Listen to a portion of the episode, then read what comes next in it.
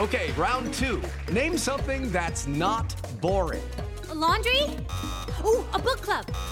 Computer solitaire, huh? Ah, oh, sorry, we were looking for Chumba Casino. That's right. ChumbaCasino.com has over 100 casino style games. Join today and play for free for your chance to redeem some serious prizes. ChumbaCasino.com. No purchase necessary. Full prohibited by law. 18 plus terms and conditions apply. See website for details.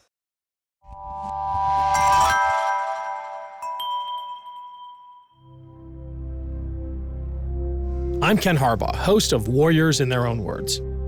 In partnership with The Honor Project, we've brought this podcast back at a time when our nation needs these stories more than ever. This episode is sponsored by The Great Courses Plus, a streaming service with an extensive library to learn about military history or pretty much anything else that interests you. Visit thegreatcoursesplus.com slash warriors for a free month. Warriors in Their Own Words is our attempt to present an unvarnished, unsanitized truth of what we have asked of those who wear our country's uniform. Thank you for listening, and by doing so, honoring those who have served. Today, in the first of a two part episode, we'll hear from Lieutenant Bill Story. Lieutenant Story was born in 1921 in Winnipeg, Canada. During World War II, he served in the 1st Special Service Force, a joint American and Canadian unit that earned the name the Devil's Brigade. To my knowledge, it's this the first time in the history of either country that the soldiers of the two countries came together in a unit which was completely integrated. There wasn't a Canadian battalion with American battalion. There was a first special service force, and the Canadians and the Americans came together right from day one. Generally, not the case when two countries have its soldiers fighting alongside each other that there is an intermingling or a joining of these troops. Countries prefer to maintain the control over their own troops. It's a political matter for them. And for a prime minister, a very political man like Mackenzie King in Canada, to say and agree that Canadian troops should come down and be totally integrated in a U.S. unit was unheard of. And uh, that's what makes it a big deal. I won't go into what I think are the reasons why uh, the Prime Minister felt this way, except to say that it relates to, to his efforts to make Canada one of the three principal or four principal partners in the war against the Nazis. The first Special Service Force started as an idea in uh, Lord Louis Mountbatten's Combined Operations Command in London. He had on his staff a man who came to him with a project saying, We're fighting on the land, we're fighting under the ocean, on the ocean, and in the air, but we don't uh, fight the Germans on the snow. We should have a snow force. Mountbatten liked the idea, but there was no way that the Brits could implement it at that time. Then suddenly, America was, on December 7, was catapulted into the war. And by March of 1942, General Marshall, Admiral King were meeting with uh, the Prime Minister and with Lord Louis and the other members of the British establishment on what the Americans could do to get into the war in Europe in an effective way. Roosevelt had a problem since the Japanese had attacked us at Pearl Harbor. The feeling of the Republican Party and all of the rightists was that the attack should be made on the Japanese, whereas Roosevelt knew, and those who, who were his advisors knew that the real enemy was Germany, led by Adolf Hitler. And so he had to find a way to uh, get the U.S. involved in the European theater and handle a political problem this would face him with here in the United States. So he sent his people over to meet with the Brits since he couldn't travel that well. And uh, he sent Harry Hopkins, who was his good friend and leg man, to represent him. And they sat down uh, finally, after doing other things, at a meeting in Chequers, the prime minister's estate, one night. And that's when Lord Louis brought out this idea of a snow force. The Americans listened to it, General Marshall listened to it, and they finally agreed, well, we'll take this back and we'll take a look at it.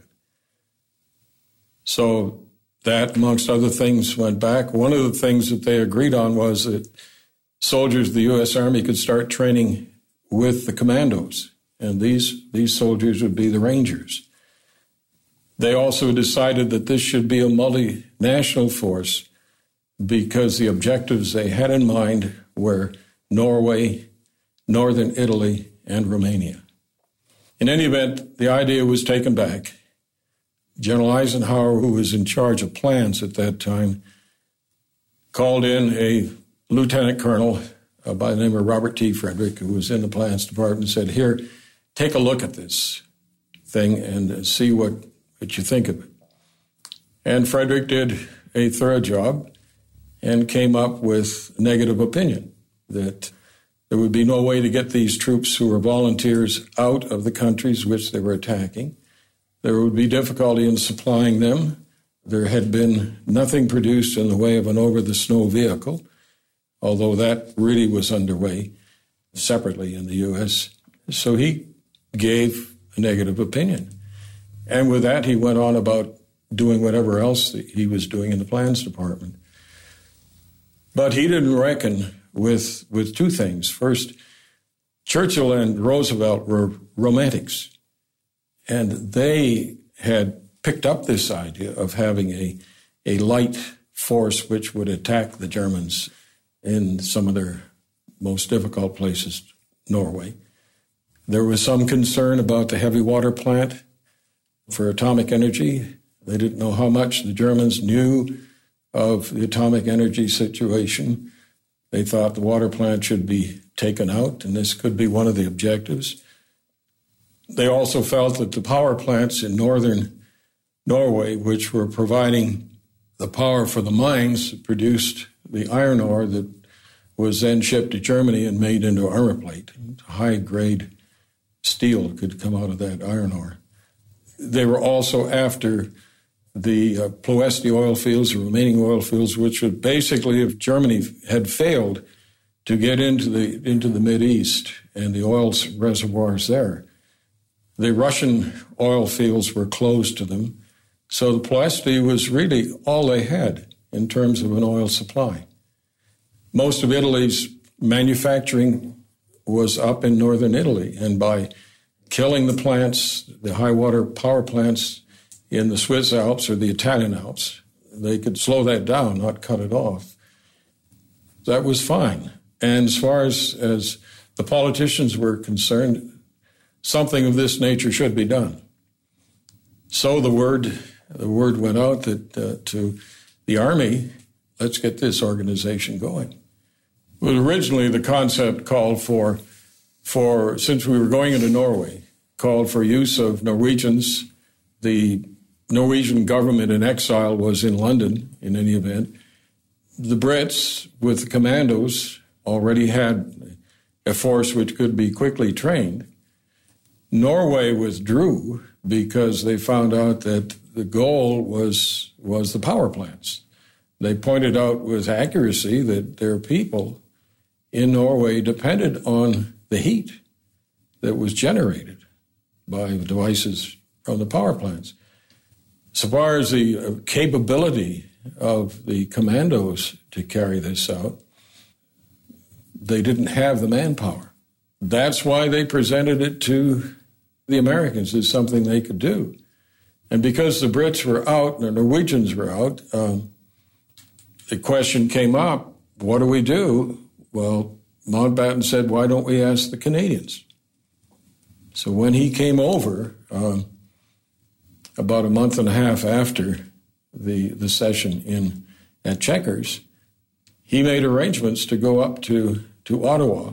He, he approached the Governor General and asked the Governor General to set up a meeting with the Prime Minister, which they did. And he and Colonel Frederick went up and uh, received basically an okay from the Canadian government.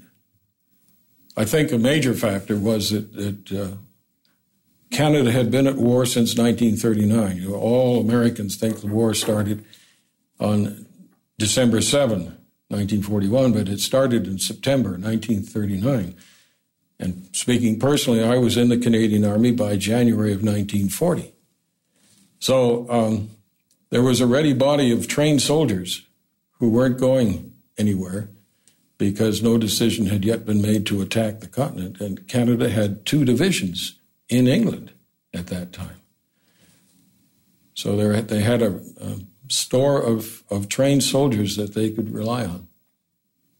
Eisenhower um, asked the personnel people in the Army to give him the names of, of officers that had certain characteristics who might be suitable for this command. Uh, and he reviewed them, and they came up with only one name. And that man uh, was selected to head up and put together the force.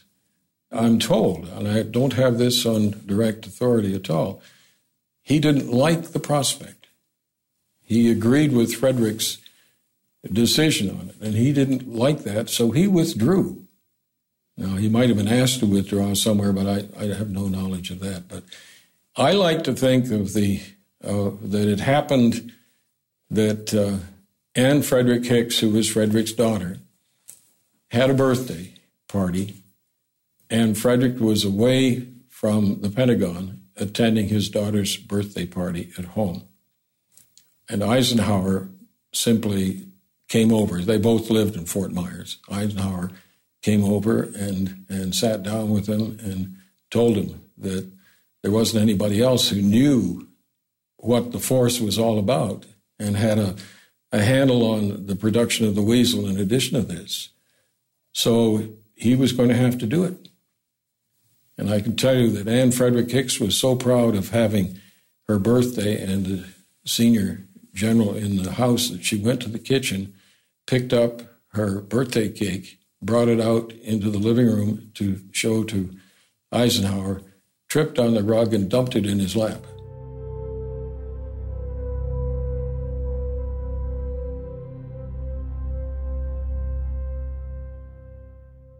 Hello, it is Ryan, and we could all use an extra bright spot in our day, couldn't we? Just to make up for things like sitting in traffic, doing the dishes, counting your steps, you know, all the mundane stuff. That is why I'm such a big fan of Chumba Casino. Chumba Casino has all your favorite social casino style games that you can play for free anytime, anywhere with daily bonuses. That should brighten your day a little. Actually, a lot. So sign up now at chumbacasino.com. That's ChumbaCasino.com. No purchase necessary. VGW. Void were prohibited by law. See terms and conditions. 18 plus.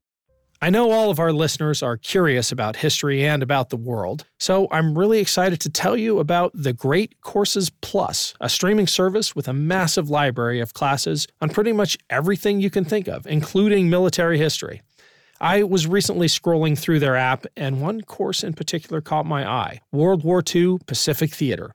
My grandfather was wounded flying a B 17 between Rabaul and mainland Japan, and half a century later, I spent most of my own deployments with the Navy in the same theater. I thought I knew a lot, but there was still so much more to learn from the Great Courses Plus. I also watched one on the Battle of Hastings in 1066, and there are so many more on my list to watch. It's incredibly easy to use the Great Courses Plus app. You can watch any of the videos from their extensive library anytime, anywhere. And right now, our listeners get a free month of unlimited access to the entire library. Visit thegreatcoursesplus.com slash warriors to sign up for a free month. That's thegreatcoursesplus.com slash warriors, and the link is in our show notes.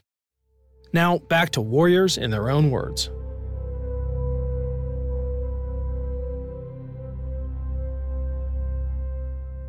Well, in the course of examining the whole concept. Frederick did go overseas and he did meet with, with Mountbatten. And uh, I've read that Mountbatten was impressed with the colonel, and uh, that he was not particularly impressed with the man who subsequently decided not to take part. And uh, that was correctly is a reason why Frederick was tapped. Professional soldiers uh, have to spend time at the headquarters. They have to move through various levels of training as officers and managers of various areas. That's why they, they move as frequently as they do from job to job. So Frederick had come from a Coast Artillery Command and had been deemed uh, worthy of, of moving up. And he had been placed in the plans department so that, that he was one of the people who took a look at all of these plans and ideas and said yay or nay. So someone valued his his basic intelligence and his understanding of uh, the role of a soldier in war. One of the first people he brought on board uh, was Robert Burhans, who was the intelligence officer. The next person on board was Ken Wickham, who was the adjutant, and the other one was our supply officer. And uh, first of all, they had to organize the force you know, what kind of unit is this going to be? Because this had never existed before.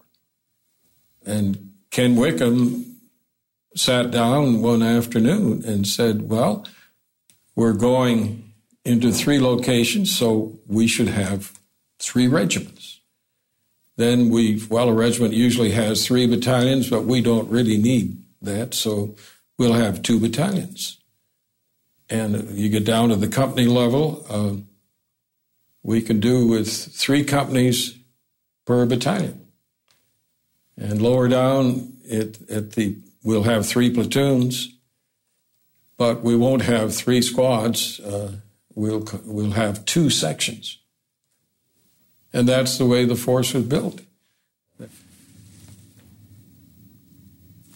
You have to look at the timetable. December 7, uh, the Japanese attack Pearl Harbor by the end of February, beginning of March, the U.S. Army and the Navy were over in London talking with the Brits about where do we go from here.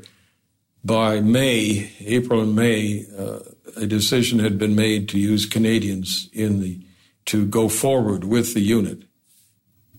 It was realized that if we were to do these three projects, then we had to do them by December or January of 1942 43. By the time they organized the force and got all of the the layout of, of the force structure itself, these men will not have time to do the standard things that soldiers do guard duty, KP, uh, marching around. These are trained soldiers. We don't have to put them on a parade ground. But we've got to keep them supplied, and we've got to make sh- make sure that that they're not called upon to do the kind of duty that the average soldier would do, even except keep their own personal area clean. So the service battalion was the answer to this, that they would have a uh, company that would take care of the records, that would take care of the food and supplies, uh, they would have a company which would uh, take care of the uh, technical aspects, the maintenance company, maintenance of weapons and things like that, and providing ammunition. These fellows, they did for us everything, the latrine duty, for instance. And uh, they were not volunteers. They were just sent here as soldiers. So there was a, uh, a feeling that you know, the service battalion is another world because we are the combat echelon. But it only took uh, the first day of being in combat in Italy against the Germans for that attitude, to whatever degree it existed, to disappear completely. Then the service battalion was very much a part of the 1st Special Service Force and very important to us. They they took training. And they did a lot of the training that we did, they were not jumpers, except for the for the parachute in service company, who were trained paratroopers to pack our chutes for us, and they they underwent training which uh, enabled them to uh, feel that they were doing the same things that we were doing. I'm not sure about skiing, but the rest of it, the physical things that we did, yes. Memories of the uh, the long ride down from Calgary uh, on a hot summer's day in early August with the sparks and soot flying through the windows that we had open. And the question, is, where were we going? Because we were airborne, we knew we were airborne, we'd volunteered for that. We thought that we were probably going to be trained at Fort Benning, Georgia. There was a lot in the Canadian newspapers about para, Canadian paratroopers being trained at Fort Benning. When we got to Great Falls, instead of continuing east, we turned south. The next thing we know, we're in this place called Helena, which none of us had ever heard of before. We called it Helena.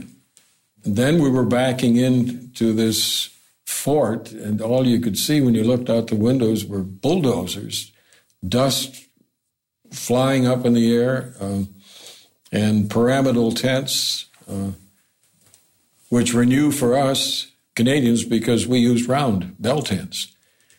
In any event, pulling in, then being ordered off the train with our kit bags, we could look out and see the uh, soldiers, the American soldiers who had arrived in their variety of uniforms, which included fellows uh, with coveralls on, herringbone twill coveralls, which we all were issued two days later, and floppy hats fatigue hats and and the officers, some of the fellows who'd come, the officers who'd come from the cavalry, still wearing their cavalry uh, boots and and uh, trousers, jodhpurs, I guess you call them.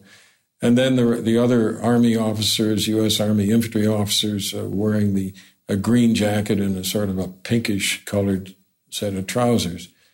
These were as amazing to us as our garb must have been to the Americans when we got off the train. Most of us were wearing what we called KDs, which were long uh, jackets with uh, long trousers, and uh, the jacket had brass buttons, and down the front of it we had on our cap we had, which usually cocked over the right eye, um, had our cap badge, our unit badge on it, and two brass buttons, which we always kept polished on the front. Uh, so those those are the memories. Those are fun memories to look back on. We got off the train, we were paired off two by two, and uh, somebody led us to the company street, 5th Company, 2nd Regiment, and said, You're in the last tent on the right. So we walked down to the last tent on the right and walked in, and there were two American soldiers. They were both from the cavalry, although from different cavalry units Stony Wines and Major Hamby. We got in, introduced ourselves. Uh, they were from south of the Mason Dixon line, so we, we learned a little bit about that. They didn't know a damn thing about Canada. They thought we still paid taxes to the king. And we took care of clearing up that misunderstanding. And that's the way it went. We just exchanged where you from, way any two guys or four guys uh, would meet as strangers and realize that they're here. They're going to be bunking in with these people. And since we were trained soldiers, we were used to bunking in with other people. So, no, that for me, the transition was very easy. The only problem I had was that those other three guys would take off and go down to the Last Chance Gulch and come back loaded at night. And I, because my grandfather had been an alcoholic, my mother had raised me to be very fearful of alcohol. So I stayed back the first night, and I stayed back the second night. When they came home that or into the tent that second night, they brought a pint of uh, whiskey, bourbon, with them, and they woke me up, and I had to drink half a pint of whiskey. The third night, I went down into Helena with them. So that was a merger problem, but it was a personal issue. Actually, Canadians knew more about the United States than Americans knew about Canada because we had the radio programs, we had the movies, the, you know, the Fibber McGee's and Molly's and, and the Jack Bennys and the rest of them were as familiar to us as they were to Americans. So we knew what we were coming into. And the U.S., because of its prominence and size and its dominance, really, was a focal point, a point of interest for people. One of Canada's biggest exports for years was its young people. So that had a bearing. Insofar as, as people, uh, the French Canadians, for instance, one of the things these two fellows learned was that uh, my high school French was very bad. And the other guy didn't, couldn't handle French at all. They were under the impression that all Canadians spoke French.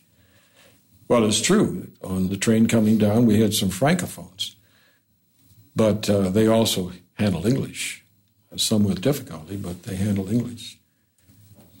Well, Ryan was uh, an officer at Fort Belvoir in the Washington, D.C. area who was working on explosives, new types of explosives.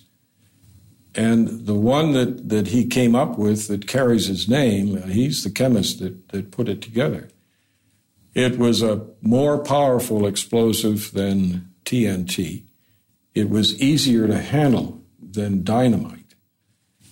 And the way it was produced, it came in, in long rectangular blocks that were tied together with primacord.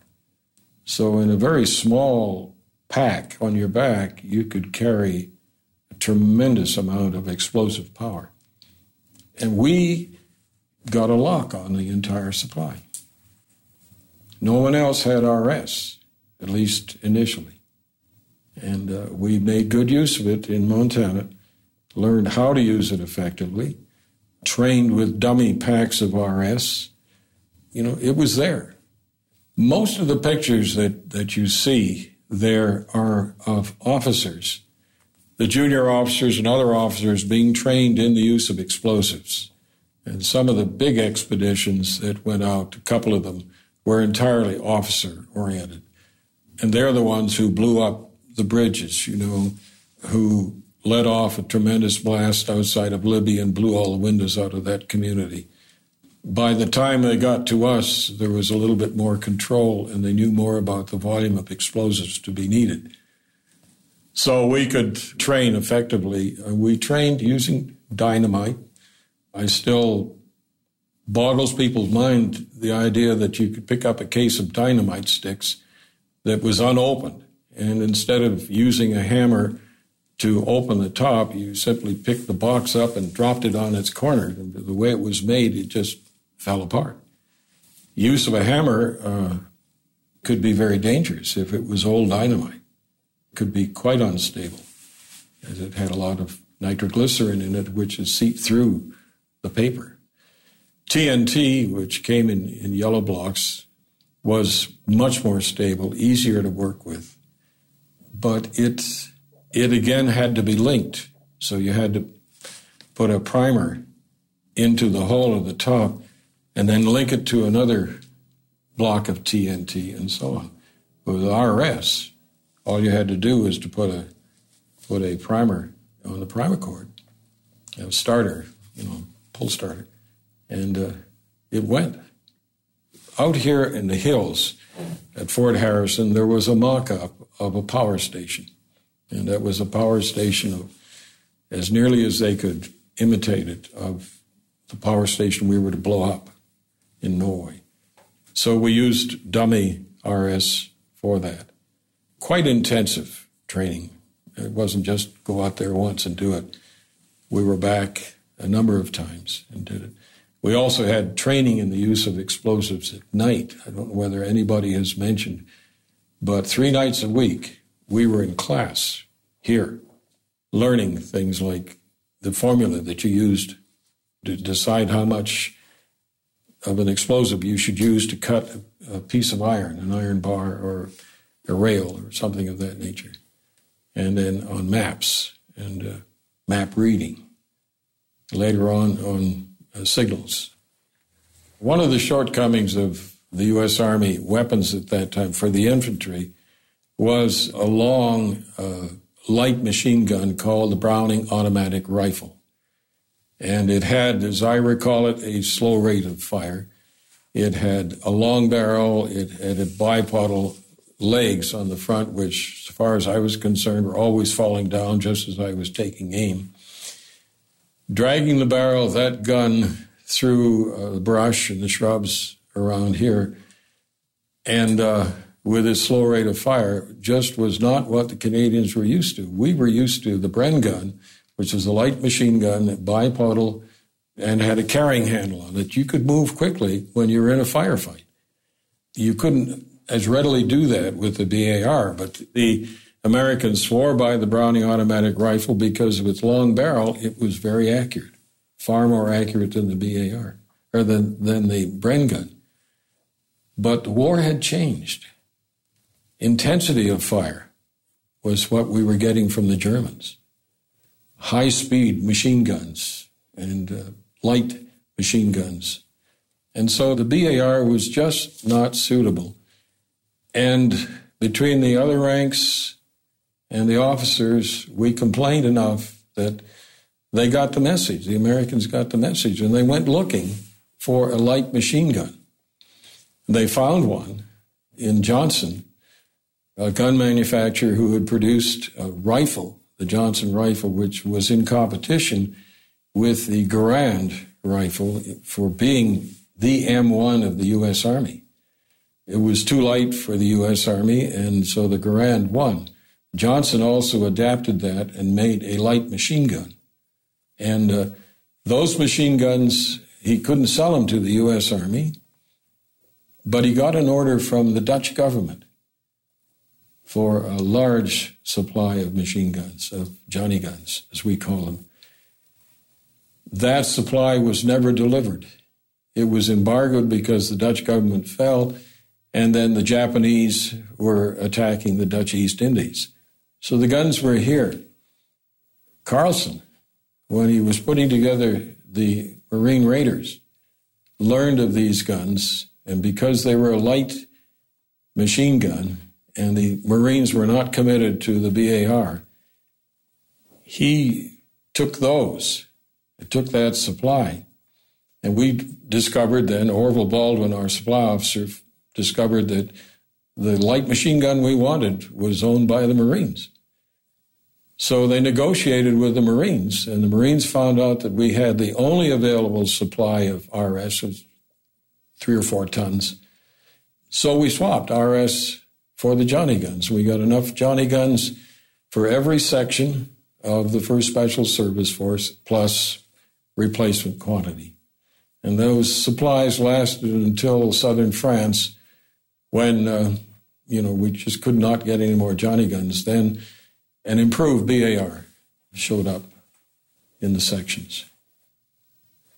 Battle drill was just a, a means of taking the kind of parade ground drilling that you did if you were a, platoon, for instance, uh, and you had to learn how to turn around, you had to learn how to go to the left, go to the right uh, whether you went in column of twos or column of threes and things of that nature. And uh, battle drill simply took the drill concept and said, let us lay out on the battleground, on the, on the drill ground, the steps that people have to take in order to perform a certain type of maneuver, attack maneuver. Now, as I recall in the Canadian Army when I was taking my exams for to become a sergeant. There was only one booklet that I got that had anything to do with platoon tactics, and in that booklet they simply said you approach spread apart or you approach single file.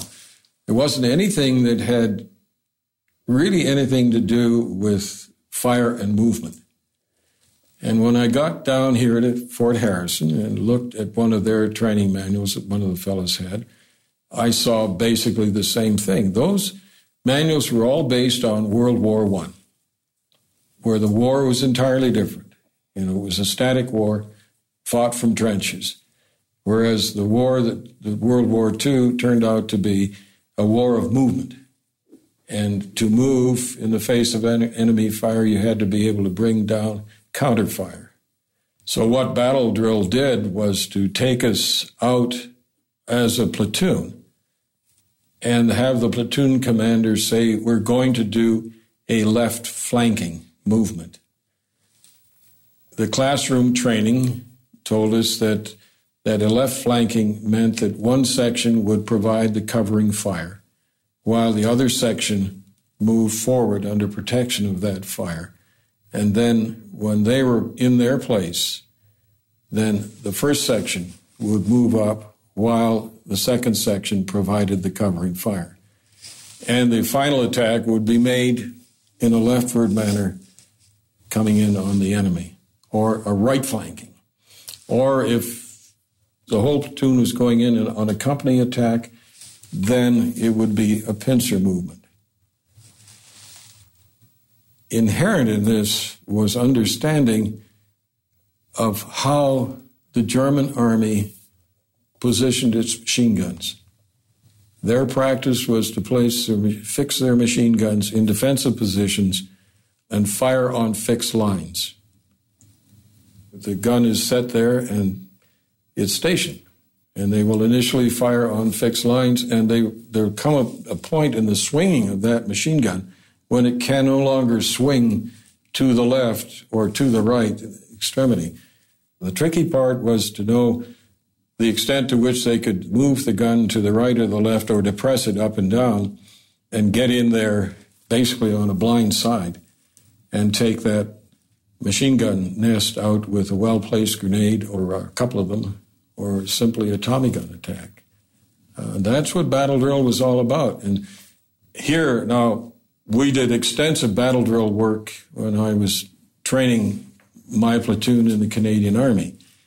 Because of the quality of men, spent a fair amount of time on the parade ground teaching them how to march these paces out. And they would literally march out five paces and stop, and then pretend to perform the the uh, the shooting and the def- and the defensive. Here at uh, Fort Harrison, two days max was all that was needed to do it on a on a parade square. Well, insofar as the U.S. Army was concerned, at that time there was nothing like this that taught uh, infantry soldiers how to make the most effective attack with minimum casualties. To do this, to set up a plan to attack a, uh, a location, meant setting up a plan and sitting down and deciding how it was going to be done. And I can remember being right out here in these grounds at Fort Harrison and being given a problem, set up an attack on this particular position. And then the, the parameters of that position would be given. You know, this is a an area which is under floodlights, or there's machine gun protection over here, machine gun protection over there. How would you take that up? My practice was to sit down with the guys and say, these are the parameters. Have you got any ideas? You know, I've got some ideas, but do you have any ideas as to how we might do this best? and we would come up with an attack mode. Whether we were successful or not, we left that to the umpires, but we did have training in that. And on the Anzio beachhead, when we were required, especially 2nd Regiment, was required to go out on combat patrols on a regular basis and from small patrols all the way up to full battalion. Uh, there had to be some forethought and planning given to that. There also had to be uh, an understanding on the part of, of the soldiers. There had to be a combat discipline on which everyone depended, that you knew what you were supposed to do, even to the extent that uh, you knew who, if someone was hit and the leadership was gone, who would take his place immediately, who would assume command. And that was a very important part of what Second Regiment did, because they were the ones who bore the brunt of the more dramatic attacks. And the same thing, I'm sure, was true in 1st Regiment and in 3rd, although they weren't called upon specifically to do the patrolling to the extent that 2nd was. But we all had the responsibility of keeping the Germans off our backs and not letting them find out how few and how light we were on the ground.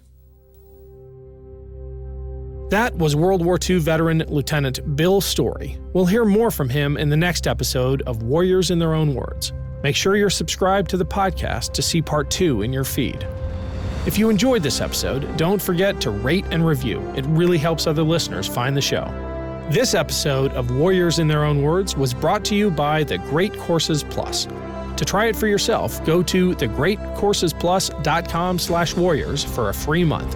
That link is in our show notes. Warriors in Their Own Words is a production of Evergreen Podcasts in partnership with the Honor Project. Our producer is Declan Roars. Senior producer is Isabel Robertson. Audio engineer is Dave Douglas. Special thanks to Evergreen executive producers Joan Andrews, Michael DeAloia, and David Moss. I'm Ken Harbaugh, and this is Warriors in Their Own Words. It's time for today's Lucky Land horoscope with Victoria Cash.